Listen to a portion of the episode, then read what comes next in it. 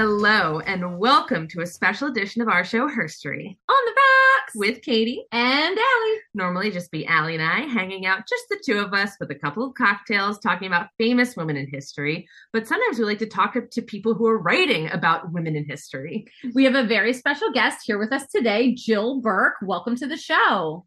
Hello. It's lovely to be here. Oh, it's so nice to have you. Jill is a professor of Renaissance visual and material cultures at the University of Edinburgh. She's here tonight to talk with us about her new book, How to Be a Renaissance Woman The Untold History of Beauty and Female Creativity. Can you tell us a little bit about yourself? Well, I'm a professor at the University of Edinburgh and I have worked on the uh, Renaissance period, mainly in Italy, for far too long 25 years now.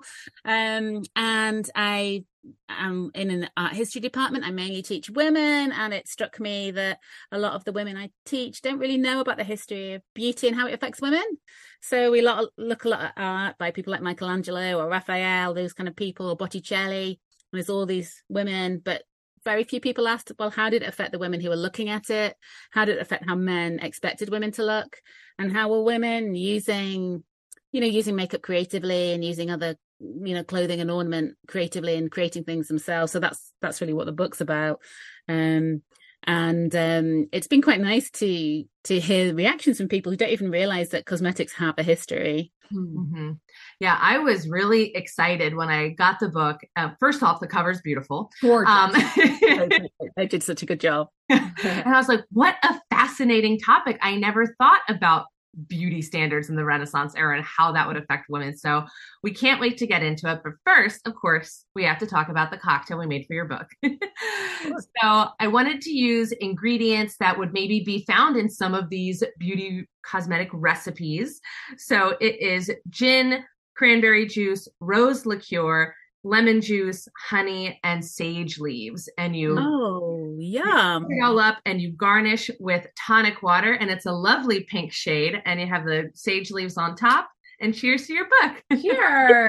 yes. Wow. Mm, It's great. Delicious. Oh, delicious. I bet that is really good. Yep. Yeah, I can't wait to send you the recipe so Yeah. that you can drink. Yeah, it. I can't wait for you to send me the recipe. Yeah, and wait, look how beautiful. Sorry, listeners, you can't see this. Look how pretty it looks with the cover. Gorgeous. Very matchy. and it's called How to Be a Renaissance Woman. yes, I don't and it's we called How to Be a Renaissance Woman. Mhm. So, before we dive really deep into the book, one thing we always like to do for our listeners is set the scene. We're Mm-hmm. talking about the Renaissance era and specifically women in the Renaissance era. What was life like for them at this time? Tough. Um, there wasn't um, much agency. You know, it was difficult to earn money as a woman. Uh, you're very dependent on finding a good husband most of the time. So, although women worked, you know, women have always worked throughout history, um, particularly, um, you know, kind of sewing or making um, cloth or in the fields if they're rural women or just um, as servants. A lot of women worked as servants. Um, but basically, you were very dependent on men for money. Um, so women often couldn't own their, own property. And so there's a lot of emphasis on looking a certain way in order to make a good marriage. And this is true right across um, all social statuses, um, but particularly for poorer women, sometimes they could make a really good match, or increasingly in the 16th century, there was a there was this kind of choice of becoming a courtesan as well, which was really quite dependent on on looks. Um, so yeah, it was tough. Not much um, agency. It was difficult for girls to be educated at this time, um, and so they were tended to be dependent, you know, eking out a living in any way they could. Mhm. And obviously, we've said it, we were talking about beauty standards of the Renaissance era. So, can you tell us a little bit about what the ideal Renaissance woman was supposed to look like? Right, golden hair, um, kind of um, uh, pale skin with rosy cheeks, black eye. They they love dark black, but really arched eyebrows, dark eyes. So you have this golden hair, dark eyes thing going on, and kind of rosebud lips. So a lot of emphasis on clear skin, on paler skin, um, and on um, in terms of body shape, a kind of pear shape and that we'd think of now, kind of fleshy, kind of lower half, and um, uh, kind of so you can't really see any muscles or any bones, but fleshiness, kind of plumpness was the fashion. And basically, it was really hard. you know, but beauty standards are always like really, really hard to achieve. Um, and in and in the Renaissance, there's so many skin diseases.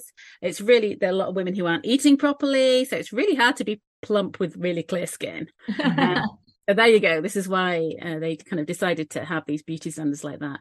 Um, it was all linked to the idea of what's a healthy body as well, and what's a fertile body, and what's a kind of passive body. So blonde hair was very associated with passivity and fertility as well at that time. Mm. Um, so yeah, it was it's pretty grim again. yeah. Yeah, I'm I'm trying to picture like you said you teach some art history. I'm trying to picture the like the the Venus like was that like the the Renaissance picture that I should have in my head? Yeah, yeah. Uh, like Botticelli's Venus, the one that's coming out of the like on a big shell coming out of the sea. Yeah. yeah, that's that's good because she's got this really really long blonde hair. She's got this kind of you know, pear shaped body. She's perfect. If you imagine her, well, that's what that's what they wanted women to look like. Great. So something I'll never achieve. exactly. Well, who who does achieve it? Exactly. so, what lengths did the average Renaissance woman go to, if they could, to try to achieve these standards? Well, similarly to today, you know, there's all sorts of lengths that they could go to. So, um, in terms of body shaping, they do have an idea of dieting, of eating uh, certain things to get fatter or thinner.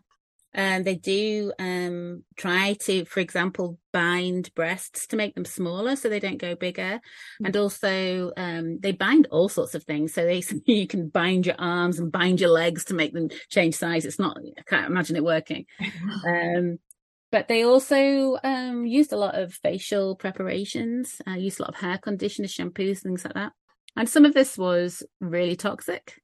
So they used mercury to make your face lighter. Um, lead white was often used.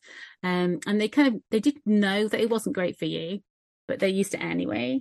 Mm-hmm. And this is always something that people say, oh, they're these silly women. They didn't know that it was poisonous.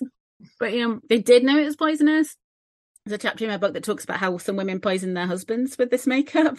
Mm-hmm. so they didn't know it was poisonous. Um, but the stakes are so high, people just choose to use it anyway. And it's, it's true, even today, people still use kind of makeup that's not great for them or tanning salons. We know that's not good. Right. Um, yeah. Yeah. People still use it if it's, if they feel the stakes are high enough, you know, if it's socially beneficial for them, mm-hmm. and um, people still go ahead and use them.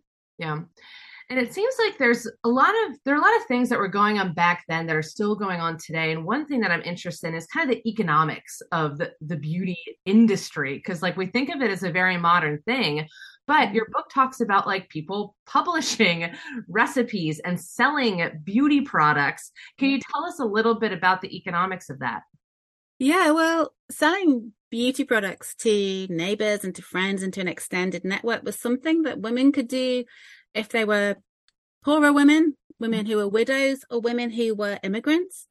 So uh, there's a connection that is was quite interesting that I found out between um, Jewish immigrants from Spain. So uh, the Jewish people had been expelled from Spain in 1492, mm-hmm. and a lot there's this meant there's a big Jewish Jewish population in Italy, and one of the things that they did to earn money because these people were dislocated, they were in a different country, and one of the things they did to earn money was to kind of set up as um, making beauty products and working as beauticians, working um, to make do people's hair, do people's eyebrows, this kind of thing. A lot of these women, um, you know, didn't have much choice about what to work at, but they could make a decent uh decent decent living doing that and there's most of them don't come down to us in history as kind of individuals, but there is a woman called Anna who we know made beauty preparations for the um uh for Caterina Sforza, who was a, a duchess.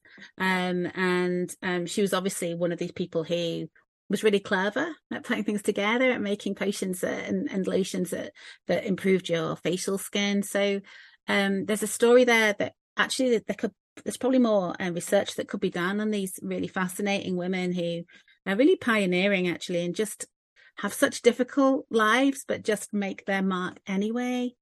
Um, and, and earn, earn their money providing a service that people really find valuable. Mm, it's the Estee Lauders. Of, yeah. Uh, of the, of the Renaissance. There's a long history of this. It's amazing. Um, yeah. And, and, you know, there's far too much research for one person to do, actually. I really hope that there's going to be more work on this uh, area. Yeah, it's fascinating. It is fascinating. Mm-hmm. Like I need like a book talk, but all about like yeah. makeup history. Yeah. makeup history is great. Mm-hmm. more people should do it. I hope more people will do it. Actually, I think you know there's there's several people um, working on this area now. I've got a friend, a colleague in Auckland who's about to bring out a book on anti-aging. Um, um, the history of anti-aging techniques. So th- there's something that people are looking at more and more. Awesome. Yeah. So you said you were inspired by a book called The Ornaments of Ladies. Can you tell yeah. us a little bit about this book and what things are in it? Right. So I I started looking for um hair removal for uh whether because my I, I, was working on um the rena- rena- paintings of the nude in the Renaissance, and all these women have no body hair. And mm-hmm. I thought, obviously, it's the you know, I just assumed it was the artist that was doing this. But then I thought, but maybe, maybe women did remove their body hair in the Renaissance, did they? And so I started to look this stuff up. And it turns out that women absolutely did remove their body hair in the Renaissance, like all their body hair. So, um, and sometimes it even specifies like pubic hair as well. So I was like, oh, goodness me. And so um, um, I started looking at more of these recipes and I did a Google search um, for the um, for body hair, um, the 16th century Italian term for body hair, and it came up with this this book called The Ornaments of Women uh, Gli Ornamenti delle Donne, um, by a physician called Giovanni Marinello that was published in 1562. And honestly, I just read it and thought, wow, this is so recognizable. It basically said to women, it described women from like head to from, from literally from the top of the head to the bottom of the toes, and it told them what each bit, bit of their body should look like, um, and basically what was wrong with each bit of their body, and what they should do to correct it. And there's a there's a bit right at the beginning, just before the section, the the body hair removal section, and it said, "Ladies, if you don't, if you let yourself get hairy, you can't be cross if your if your husband decides to go behind your back to another woman." it's like, oh no. That's how you and, know it was written by a man. yeah, exactly. It really felt so reminiscent and so, and I started to think, about you know this history not just history of cosmetics but the history of not feeling good enough mm. And how that kind of is intertwined with printing with the pub- history of publishing the history of capitalism and and how this kind of sense that you can always improve because i think now people are it, it's in, in some ways how to books are great because they tell you things and or how to videos now or whatever on instagram all the time it's like kind of helpful but it also makes you realize you have problems that you didn't even realize you had. like things, you know, oh my word, the bottom of my feet are not not beautiful. oh no, what am I going to do about it? But it was just exactly the same. It was exactly the same, and it was at that point, and I thought, I thought, oh, I'm, I'm going to have to write a book. Yep. and your book is incredible because not only do you go through the history, but then you provide some of the real recipes that you yeah. tried.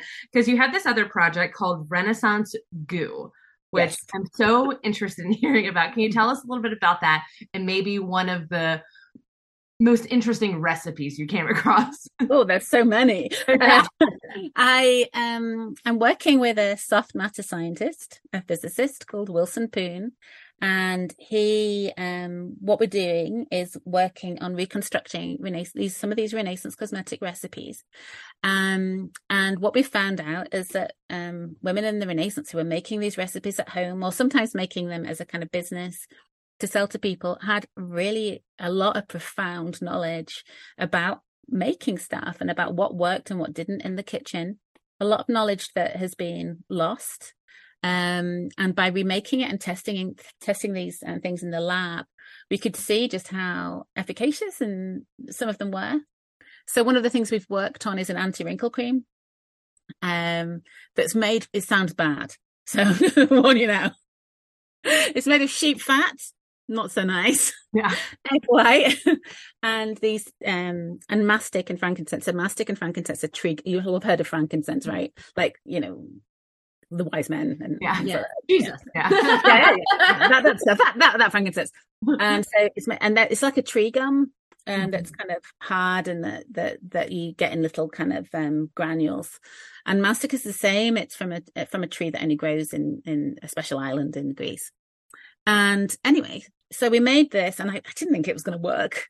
And then what turn, what what happens is it turns into an emulsion and it turns into a cream that just looks like Nivea cream, honestly Hmm. it's like I wish I had some to show you. I normally have some around, but I don't have any at the moment. Um, and it's and it's really nice. It spreads on the skin, and although at the beginning, because it's got mutton fat in it, it smells a bit sheepy, not so nice. Mhm. It, the frankincense and the mastic hide that smell really, really well, Hmm. and um, so it turns into this great cream. It's amazing. All the recipes are amazing, actually. Um, there's some we didn't try because they had things like um, I blood in. Yeah. I know, there's one with the urine of a red-headed man or something like that. I can't remember. I didn't try that one. I didn't. Yeah. fancy that. Um, but um, some of the ones with just plant ingredients, a lot of roses, smells so nice. You know, rose water is lovely, um, and violet um oil, things like that. Just it's really good. So they had a lot of really nice things and a lot of just knowledge Mhm. that we don't have anymore. Yeah. And so that was a fun and exciting thing is rediscovering all this knowledge that that um we just have no idea about anymore. Mm.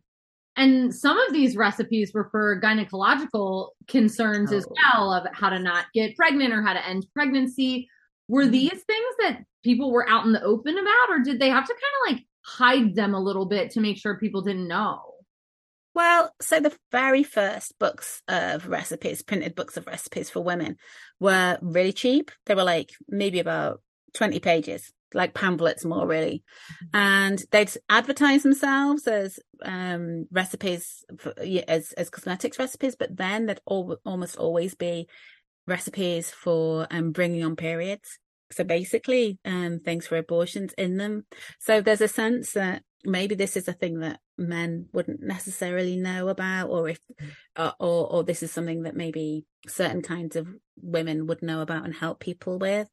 Um, um. So yeah, it's there's there's a lot of recipes actually for stuff that would bring on abortions because you know there's a lot of forced uh, pregnancies and a lot of um you know sexual assault in this time consent is not something that is is ve- taken very seriously unless you're a very kind of um you know you remember the aristocracy or something like that and so women had just just got pregnant and were sometimes desperate you know to Mhm. end their pregnancies Yeah.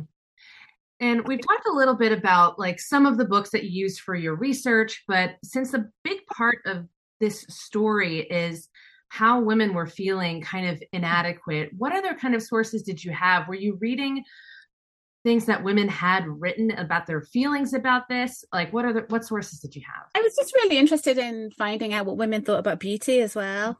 One of the things I was really aware of is that there's so many sources written by men, and I didn't want the book to be dominated by sources written just by men.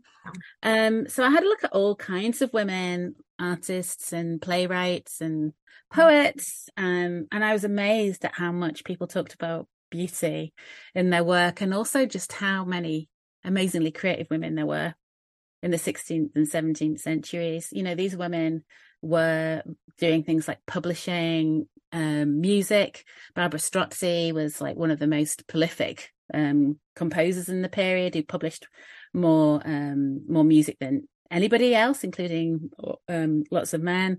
There was um, a lot of poets who wrote about beauty in different kinds of ways.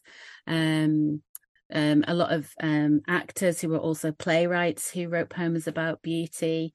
Um, and so I, it was interesting to find out, and, and women like Moderata Fonte, who wrote treatises on the on the worth of women. Um, and um, talked, expressed kind of openly how men should just shut up. You know, men just don't have the right to say what women should wear. And I was like, Moderata Fonte, you're amazing. and so, and so she definitely she went. This is this is she wrote that in 15, uh, 1592. Mm. So it's amazing these themes that just come up again and again, and this feeling of sisterhood you have with some of these I mean, really, that, that you have with some of these women struggling with in this immensely misogynistic era and struggling against this kind of tide of people telling them what to do and what to look like and what to think. Mm-hmm. Yeah, there's obviously so many connections to how people feel and react today and women how they felt and reacted throughout history with beauty standards. So when people sit down and read this, what is the the message that you want them to walk away with? There's a few. I mean, I think the first thing is to understand that however we feel, how the kind of pressures that women feel today, it's got a context to it. So often, you know, people might say, oh, you know, people shouldn't do this, I shouldn't do that still, right? They shouldn't react in a certain way. They're pressured to do it. But that's just what society is like. All societies have different pressures for people to look in a certain way. Um, and there's a historical reason for it. It's not an individual fault. So I don't want people want to feel bad. Yeah. I, I don't want people to feel bad about feeling that they should do something. You know, that's just what societies are like. But secondly, I want them to understand that it's all right also to be interested in beauty and cosmetics. Mm-hmm. It can be very creative. It can be very interesting. A lot of creative and and interesting and fabulous um, women in history have also been interested in beauty. It's not a thing that is just silly or frivolous.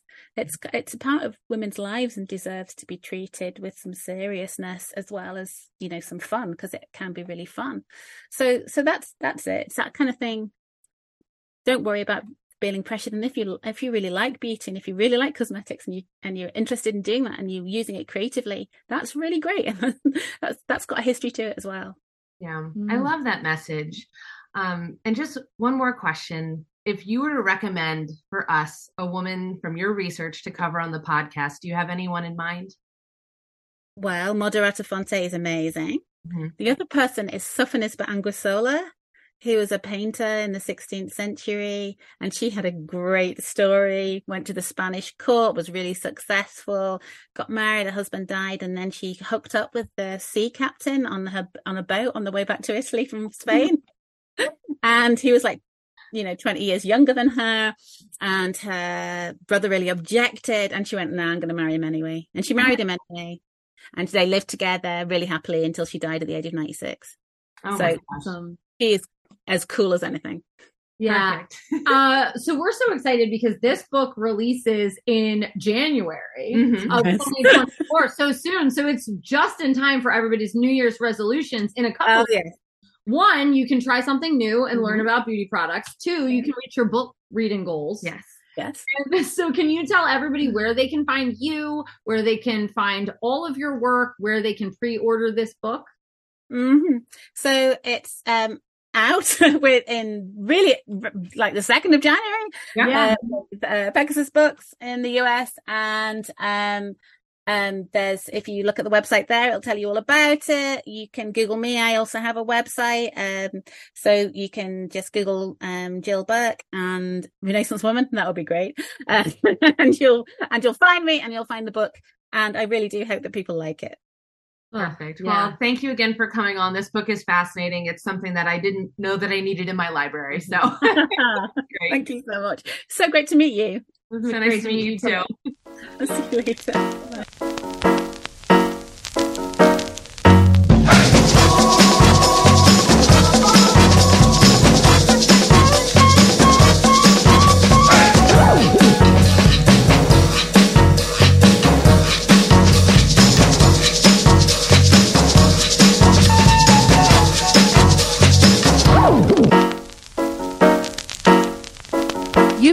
Listening to Her Story on the Rocks. We are independently produced by 1986 Entertainment and proudly recorded in Baltimore, Maryland. If there's a woman in history you would like us to cover, you can email us at herstoryontherocks at gmail.com. You can also message us on Twitter or Instagram. We post all of our cocktail recipes on Tuesdays so that you can go get all the supplies you need and drink along with us. See you next week. Bye.